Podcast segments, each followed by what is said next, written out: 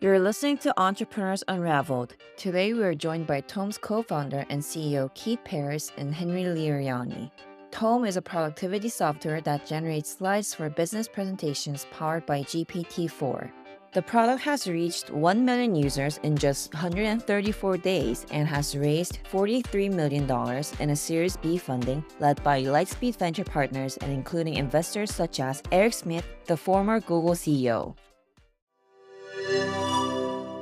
You know, building a compelling PowerPoint presentation just requires, I would say, a lot of time and effort to design the slides. The biggest problem is that it's very hard to start a story. But we, we found that using large language models, we can actually help people with that. Because it turns out that most stories sort of follow a similar arc. And we found that this is a really interesting opportunity. Hi, my name is Keith, and I'm co-founder and CEO of Tome. Tome, it's this storytelling product, predictable way to get a, a, story generated for you. And then a lot of people use Tome as like a presentation platform. So that, I think that's one of the reasons it's growing. It's just so useful across a wide variety of use cases. I think we started to grow exponentially in December.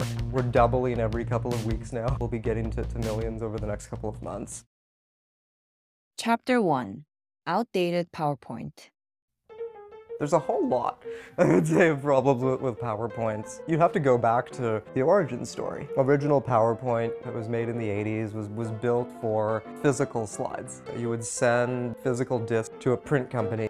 They would print your slide, and then you would take your slides, feed them into a projector. You would give your presentation. When you think about it, that origin, you know, PowerPoint isn't interactive. And it doesn't take advantage that we're like looking at presentations all the time on digital screens and on our phones. The other thing is that building a compelling PowerPoint presentation just requires a lot of time and effort to design the slides, right? If you work at a company, so anytime you're designing a slide so that your idea will be considered and understood is just kind of a waste. But we, we found that using large language models, we can actually help people with that. Because it turns out that most stories sort of follow a similar arc. And we found that this is a really interesting opportunity. If you get a large language model, you should be able to like generate the starting point to, to, to build your story on top of. Like great storytelling connects facts and concepts together into a narrative that we can understand. I think we started to believe that this idea was valuable, but I knew that I needed sort of an extraordinary co-founder, which is to say that someone to, to help imagine multimodal storytelling tool from the future. I think with, with Henri, it felt very good, very fast. You know, he had just redesigned all of Facebook Messenger. He was actually like about to reject some big other Silicon Valley job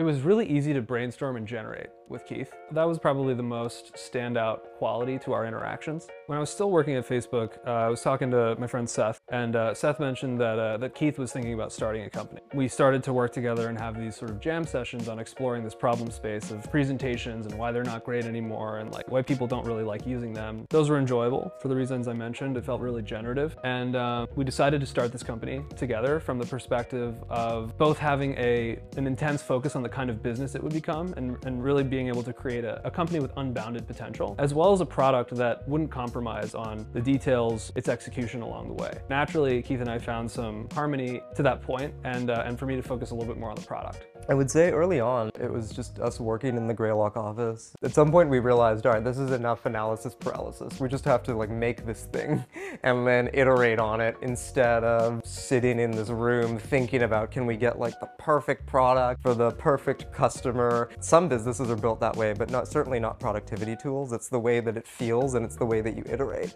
Uh, you know, the way we attracted Reid to Tome, I'm very grateful that he's on our board and he gives us advice. You know, he was one of the founders of OpenAI. Because usually you can't get someone like Reid to work on your seed company idea with no product. You know, we just kept emailing him. We kept having Zoom chats with him and showing him progress. And uh, at one point, like, okay, you've made enough progress. You should go start the company. And uh, that's when we put out the ask. We're like, well, you know, if you think we've made enough progress to go and start the company, would you jump on the board with us?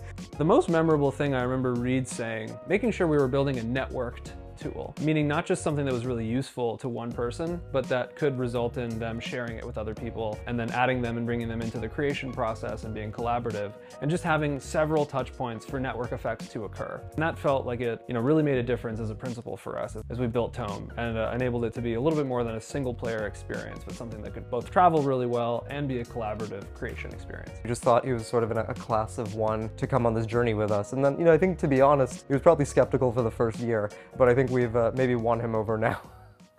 a startup is dead by default right? Uh, the, sort of default path is that you run out of money and uh, you sort of have to pack up your bags. Doing everything well doesn't necessarily mean you will sort of es escape that inevitability. I think early on we had this view of, you know, we should write perfect product specs, we should build everything as well as we can, we should force people to show up really early and work really late. And I think those things are, are necessary but insufficient. You actually need to tap into a deeper human need and you need to, to build something that's like awkwardly shaped that people could love. And I think that was sort of a like realization with Tome, or sort of the, the absence of pain isn't joy. And if all you do is like remove pain, you aren't going to necessarily create something compelling that's going to bring people in. Really early on, it requires a lot of imagination for, for someone to understand where it's going and what it could be.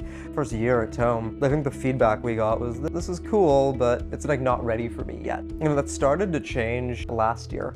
I would say around July when, when we realized people are actually using this for something. We are starting to get feedback like, hey, I'm trying to build a pitch deck with this. And we, we just realized that the quality of feedback was getting really high. And the quality of feedback was getting high because people were trying to use Tome for real things. I think we started to grow exponentially in December. We're doubling every couple of weeks now. We have hundreds of thousands of people creating in Tome. And I, I imagine that we'll, we'll, we'll be getting to, to millions over the next couple of months. And then a lot of people use Tome as like a presentation platform. So that, I think that's one of the reasons it's growing. It's just so useful across a wide variety of use cases, which is, I think, a very meaningful moment for us.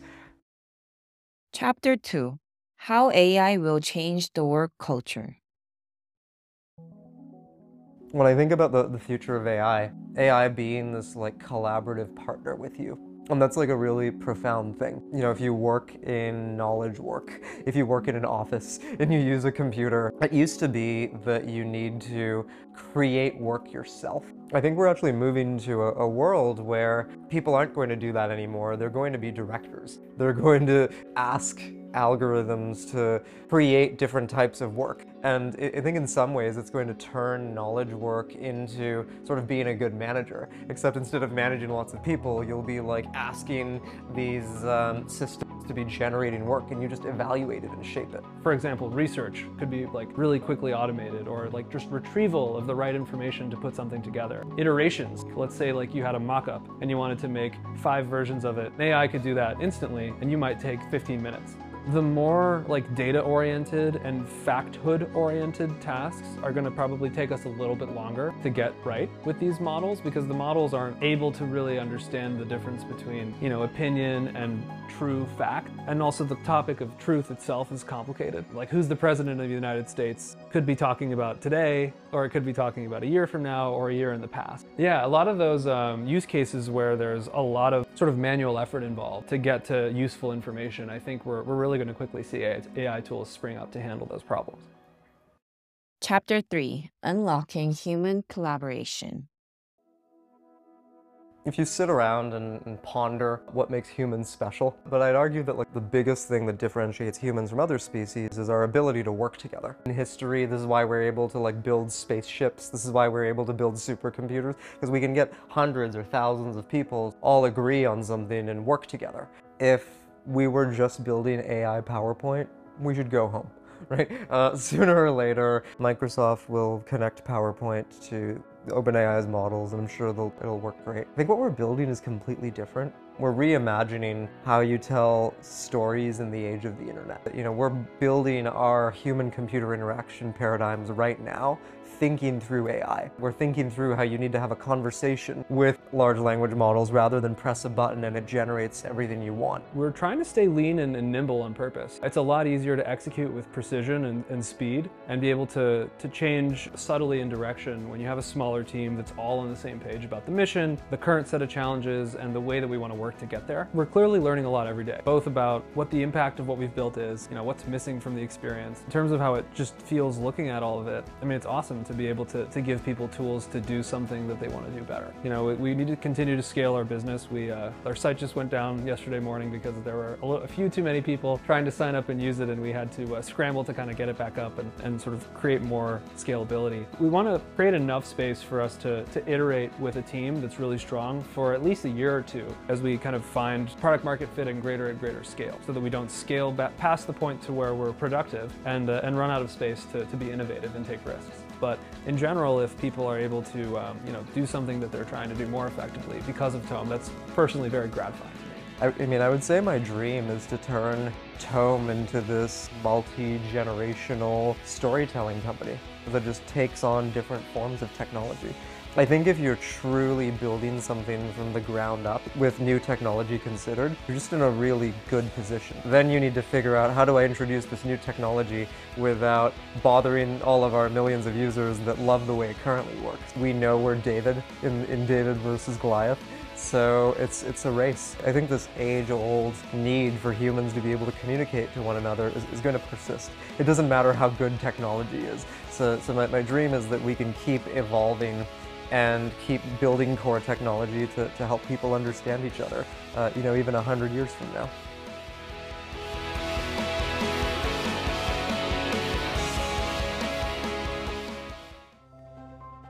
On our upcoming episode, we'll be featuring the co-founders of Deel.